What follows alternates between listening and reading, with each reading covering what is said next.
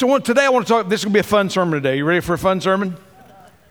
Fun sermon today. Why would a good God allow his children to go through such pain and suffering?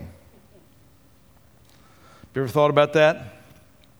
Why, why does God allow the children that he loves, all of us, to go through difficulty? And we all go through difficulty.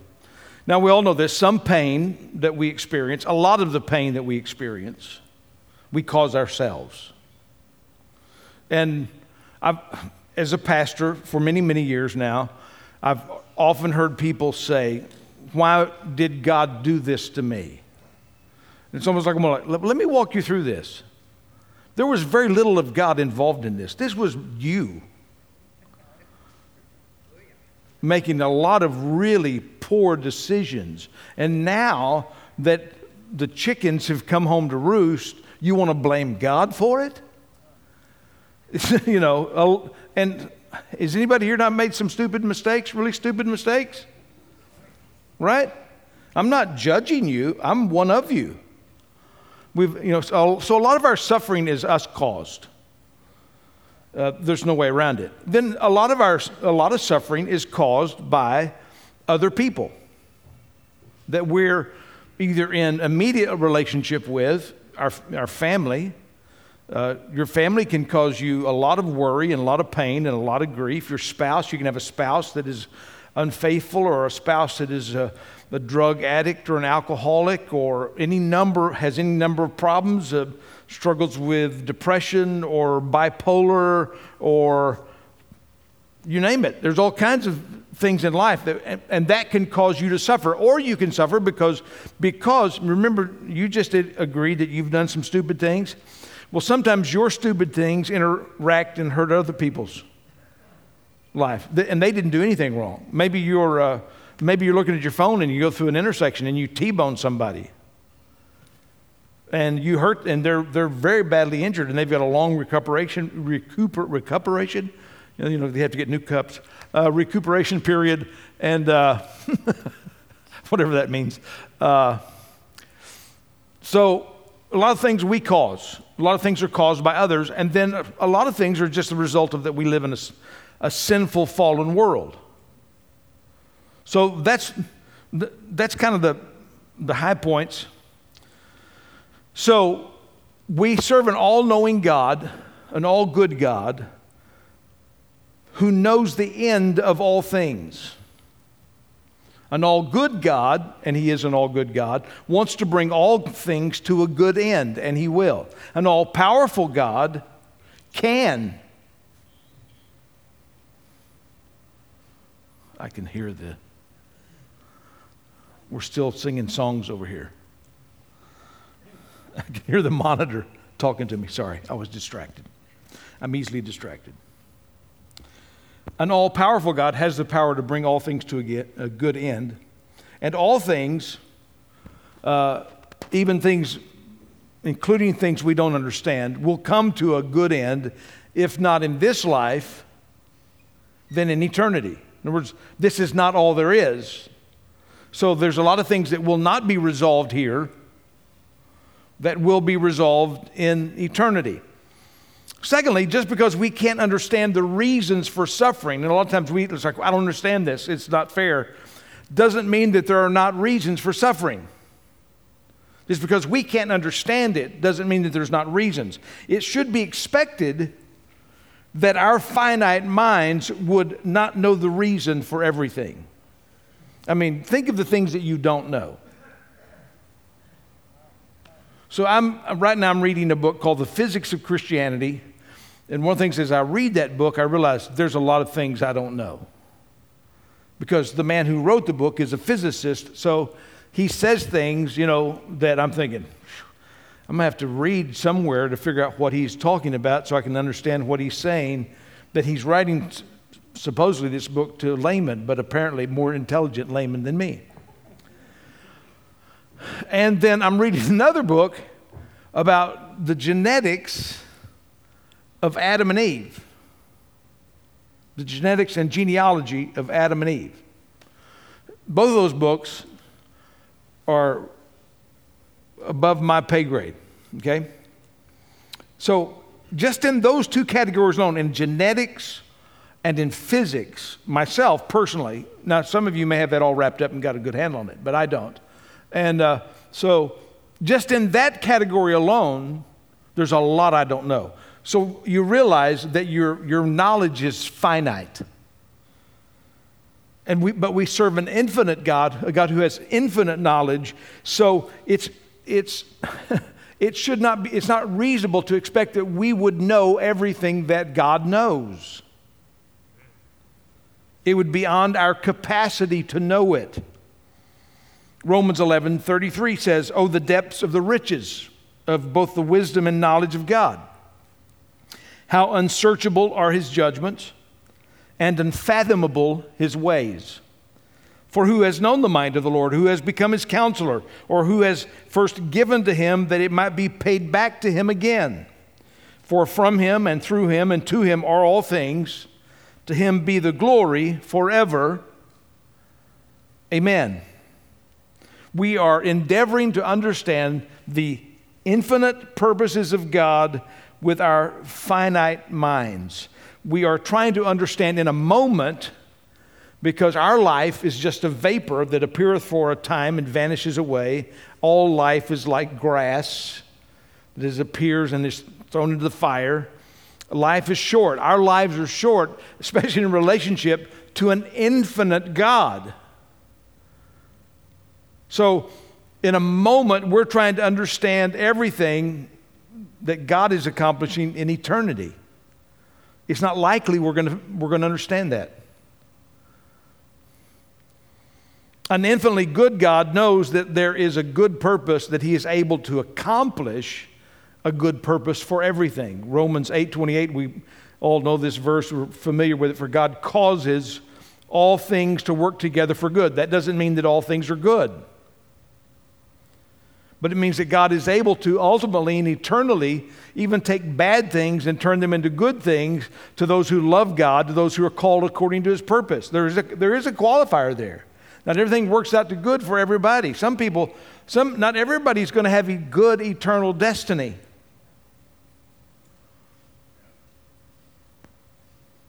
But those who love God have a good eternal destiny. God is going to work everything out. Some things in this life, a lot of things in the next life, God will work out. Job two nine, you're all familiar with the book of Job. Job goes through a lot of trouble. He suffers a lot. And so he's in the midst of this suffering. His wife said to him, "Do you still hold fast to your integrity? Curse God and die." Now, this is what the devil's always whispering in your ear. Give up on God. Get mad at God. Get upset. You know what you need? You need to be mad at God. You need to curse God and die. And that's that's a great temptation when you're in trouble and you don't understand where the tr- trouble is coming from or why the trouble is coming, and you don't feel like you deserve it. Most of us don't feel like we deserve the trouble that we get. We feel at some degree that is it is unfair. Job didn't deserve the trouble that he got, but he said to her, "You speak as one of the foolish women speaks." Which is, you know, like if you're having an argument with your wife, this is a good Bible verse to remember if you want to die. "You speak as one of the foolish women speaks. Shall we indeed accept good from God and not accept adversity?" In all this, Job did not sin with his lips. Joni Erickson Tada, you probably, probably will remember her. She was, you know, has done a lot of speaking. Uh, She was in a diving accident as a teenager. She became a quadriplegic. In the book, A Step Further, she writes, "What a mistake that I would ever be able to complete the whole puzzle on suffering. For wisdom is more than seeing our problems through God's eyes. It is also trusting him even when the pieces, the pieces, the pieces don't seem to fit. Even when it doesn't seem like it fits together, understand that God knows how it fits." I see I see the pieces of a puzzle. We've been doing during this, you know, lockdown, pandemic, uh, whatever you want to call this, we've been doing a lot of puzzles. Anybody been doing puzzles, you know? So we, we've done a couple of ninety-nine nine hundred ninety-nine uh, piece, one thousand piece puzzles. It's like, where does that one piece go that disappears from the puzzle? We know that in one puzzle, the dog ate one piece of the puzzle. Uh, it's like, but, you know, and it, it's so, it's, it's very hard to put together a puzzle if you don't have a picture of the puzzle to go by. Because if you have a picture, if you have the picture, you can look at the picture and say, oh, this goes down here on this lower corner. I can see that this, you know, if unless it's, you know, like we did one puzzle that had about two-thirds of it was ocean, which you end up just putting them together by the actual shape of the puzzle piece. Drive you crazy. So in the same way, I see a very small piece of the puzzle. And if you had just one piece of the puzzle and you didn't have the picture of the puzzle and you had no other pieces of the puzzle, it would be difficult to understand what the puzzle was about. We have a very small piece of a very big puzzle. A puzzle that's as big as the universe. Think about it. The puzzle that is as big as the universe, and God has the picture and we don't have the picture, because it's too big for us to comprehend. So, so we see just a little bit. God sees the picture of the whole, the eternal. So one of the things that we're saying in the midst of struggle is this: God, I don't understand this,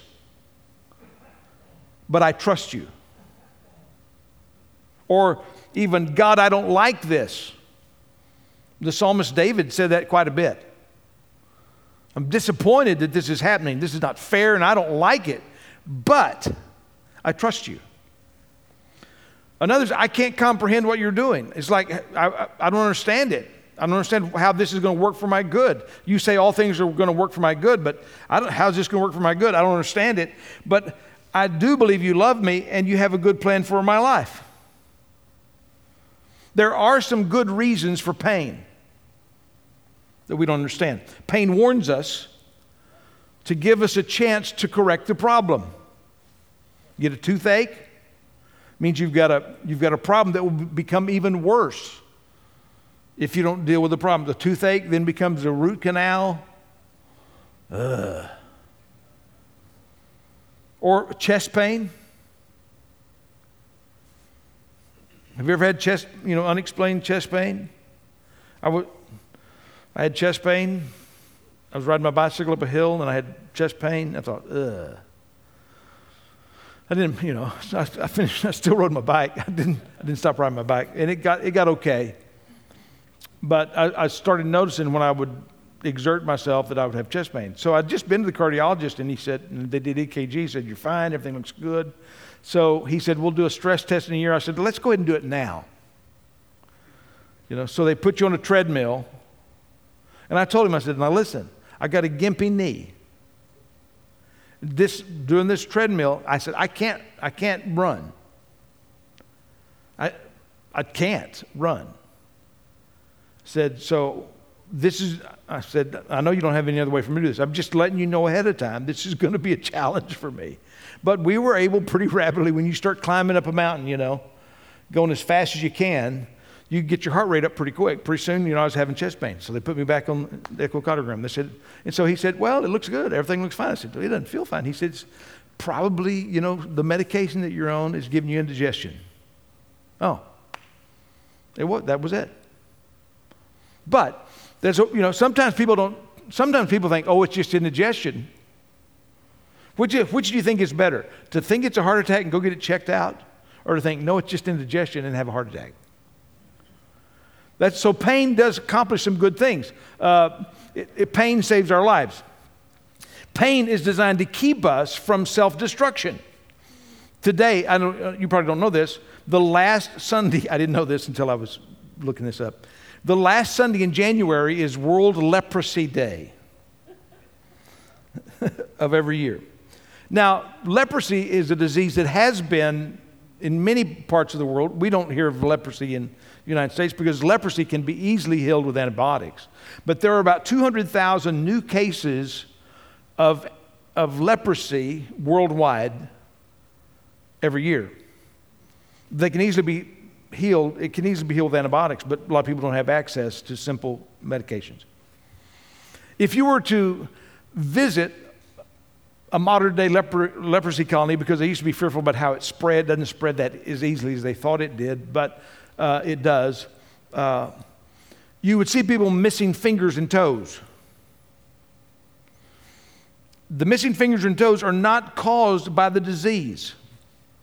In other words, you don't lose fingers and toes and appendages to leprosy. What you do is lose feeling,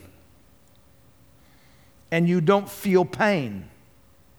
So since you don't feel pain, you grab a hold of a, something hot in the fire, you burn your hand, you stub your toe, you get a rock in your shoe, and you walk for miles, and you don't know that the bottom of your foot's just being destroyed because you're, you don't feel it. They've lost the ability to sense pain. So in order to save us from self-destruction, the pain has to be strong enough that we notice it. When lepers were equipped, equipped, equipped, equipped, sorry to say this, equipped with bleeping devices to warn of pain, it didn't work. Why? Because a bleep is not painful. And it didn't divert them from unwittingly self-destructive behavior. So even though the bleep warned them, because it, because it didn't produce any pain, they still ignored it. And in order for the pain to work, it has to be out of our control. So they hooked up a shock mechanism to them. That didn't work either, because once the leper learned he would be shocked by a sharp warning pain, he would turn off the system so as not to be confronted by it. In other words, the, the device that they gave him to warn him that he was about to hurt himself by giving him a little shock, he turned it off so that he wouldn't be shocked, and then he would suffer the damage to his body. None of us would willingly go through suffering, and yet most of us admit we're a better person for having done so. Colossians one three says, "Blessed be the God and Father of our Lord Jesus Christ, the Father of mercies and God of all comfort, who comforts us in all our affliction, so that we may be able to comfort those who are in any affliction with the comfort which with which we ourselves are comforted by God." So, so when we learn what comfort feels like as we go through difficulty, then we have more compassion on other people going through difficulty, and we are able to comfort them with the comfort that we've received from God. We've learned how to comfort. When you're young, you don't have much compassion because you haven't been through much. As you get older, you tend to get more compassionate because you've seen your parents die, or friends have died, and things have happened, and people have been sick. You under, and so you have a greater understanding. So when someone's going through something, you think, wow, I understand that. That's, that's incredible. C S Lewis said in The Problem of Pain, "God whispers to us in our pleasures, speaks in our conscience, but shouts in our pain. It is his megaphone to rouse a deaf world." You see, God's glory is not always displayed in our happiness and blessings. God's glory is often displayed when we face loss, disappointment, death, grief, failure, sickness. When in that suffering, our faith is displayed, our peace in Christ is displayed, our dependence on Christ is displayed, then his character is displayed to his glory. So often through very difficult circumstances, God's glory is displayed through us, by how we go through those things. And people notice.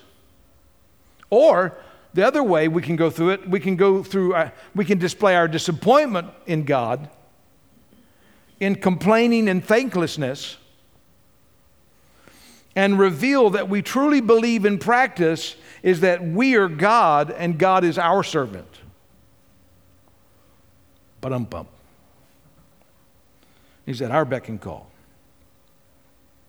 Some good thing, there are a lot of good things that God accomplishes through suffering. How many of you would like to grow in your relationship with Jesus Christ?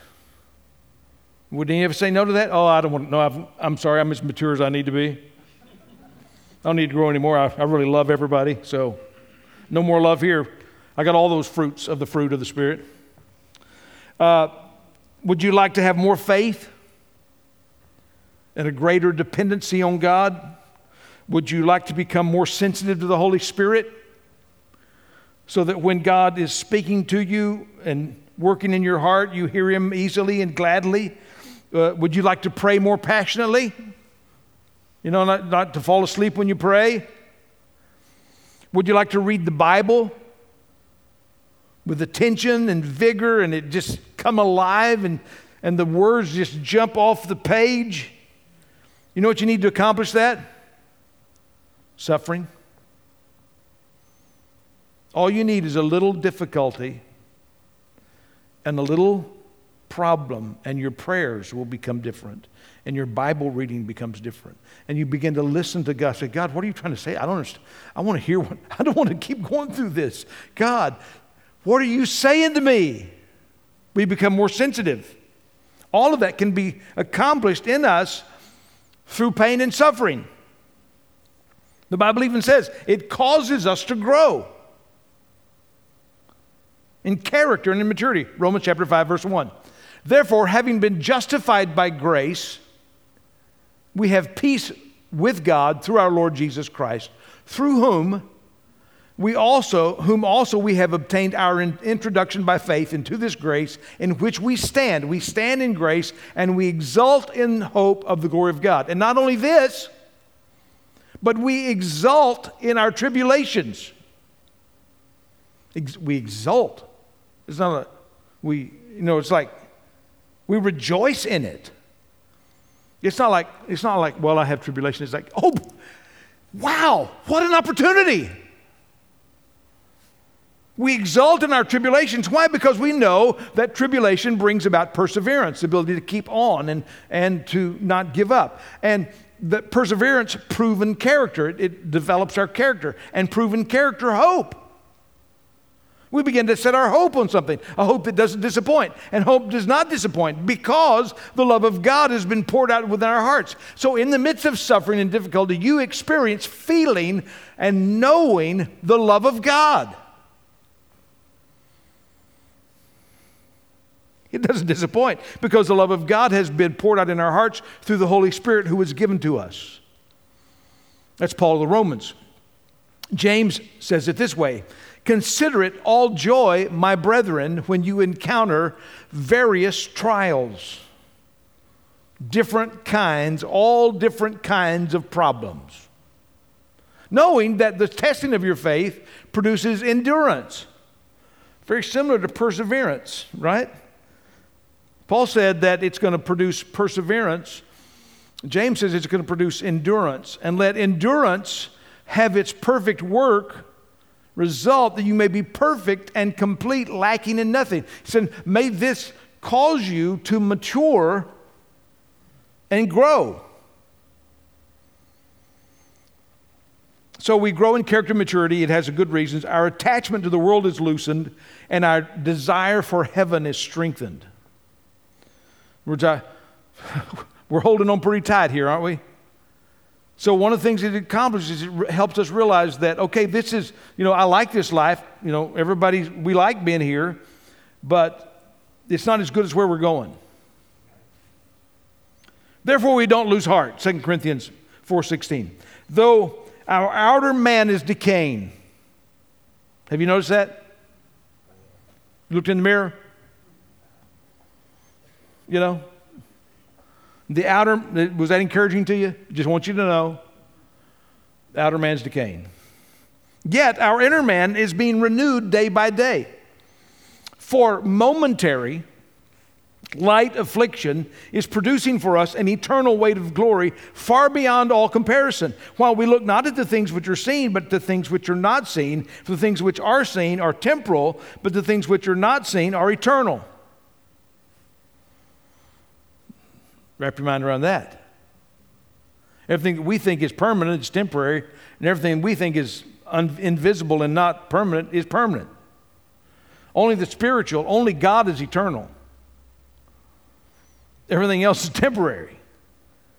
Everything else just exists because he, because he called into existence. For the, the things which are seen are temporal, but the things which are not seen are eternal. For we know that if the earthly tent, which is our house, is torn down, which is going to happen, this house is going to get torn down, we have a building from God, a house not made with hands, eternal in the heavens. So one of the things that, sur- that suffering does is it helps us to realize that I love this life and I want to be used by God in this life. I want to accomplish everything God wants me to accomplish in this life. But this, this is just, just, just a blip on the radar. It's just a second on the eternal clock. Then I'm going to spend eternity with God, that God has greater purpose and greater plan. We feel like, oh, this life, I want to have purpose. And yet what we're going to experience in eternity will be greater. So it's to loosen our grip on the things of this earth, to, you know, help us maybe love church more than we love Home Depot.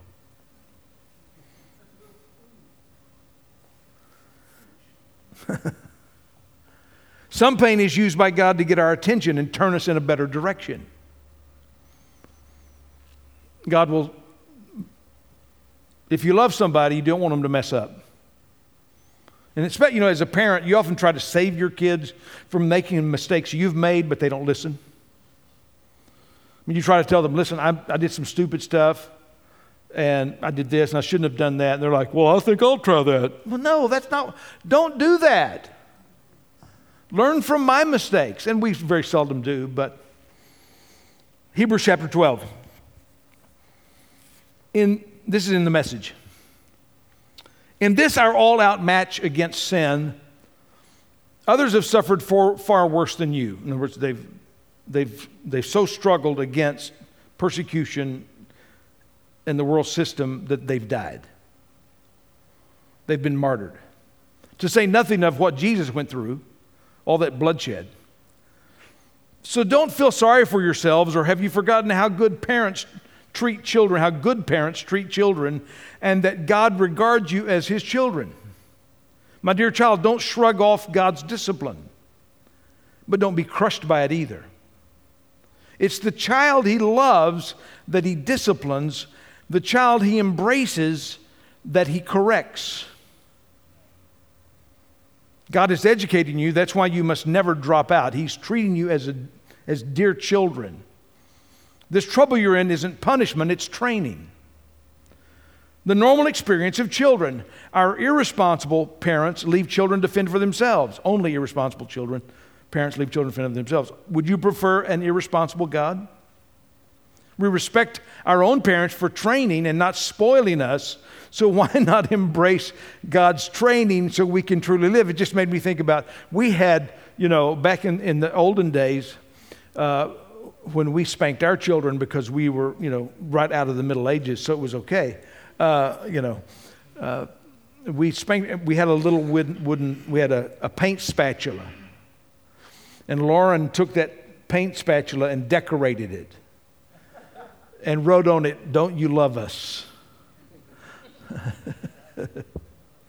Which is, the one who's receiving the discipline, it doesn't feel like love when you're receiving the discipline, does it? But it is. While we were children, our parents did what seemed best to them, but God is doing what is best for us, training us to live God's holy best. At the time, discipline isn't much fun. It always feels like it's going against the grain. Later, of course, it pays off handsomely, for it's the well-trained who find themselves mature in their relationship with God. So a lot of times, God will discipline us to help us get back on course. We can, we can get going the wrong direction.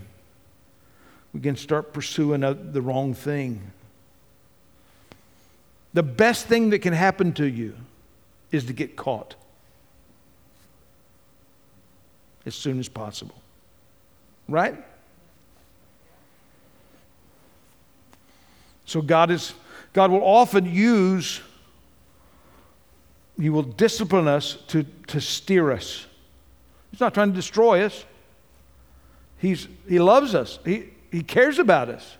If he didn't care about us, he'd let us go our own way. Parents who don't care about their children, don't discipline them.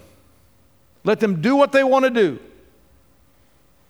because they care more about how the child feels about them than they do about the progress that the child is making. I can't discipline my child because then the child will disapprove of me. That's the role of a parent. The role of a parent is to keep your children ticked off. Just where they're saying, where they know that you, you want what's best for them. No, I'm not going to let you. No, you can't do that. Stop doing that. Come, come over here. Quit that. And as a parent, it gets, it's constant. It's like, oh, so you start thinking, okay, what am I going to let slide? Because I don't want to be on their case all the time. I can remember when, when Landon was about fifteen or sixteen, and Tina's mom was living with us. I don't remember the exact age.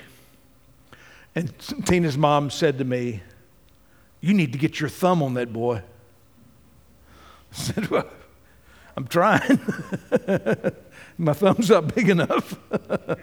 I need, I need a bigger thumb." Uh, but you know, that that sense, God loves us, so He's sometimes God brings brings it out in the open. C S Lewis says, muses. Given the effectiveness of pain and producing moral gain, it's surprising that there's not a lot more pain. It's not that there should, that, oh, I'm surprised that there's, there should be less. C S Lewis said, I'm, I'm not surprised there's more. And if, if you're struggling with this, a good book, much better, more intellectual book than I, than I could ever help you with would be C S Lewis' book, The Problem of Pain. Is a great book to help you deal with this, how this works together. He wrote it as his wife was dying of cancer. So he has, he has good understanding about that. C S Lewis. An all-knowing God knows the end of all things. An all-good God wants to bring out, to bring all good things to a good end. An all-powerful God can bring things to a good end. And all things, including things we don't understand, will come to a good end, if not in this life, then in eternity. Because God causes all things to work together for good to those that love God and are called according to His purpose.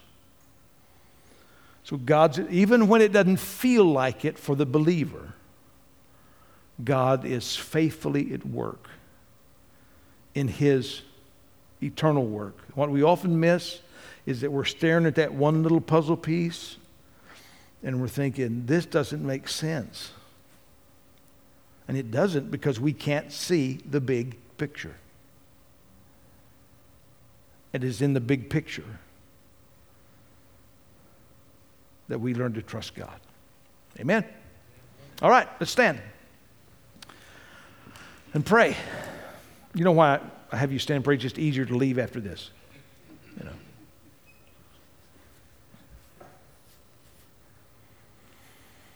So we sang There's Another in the Fire.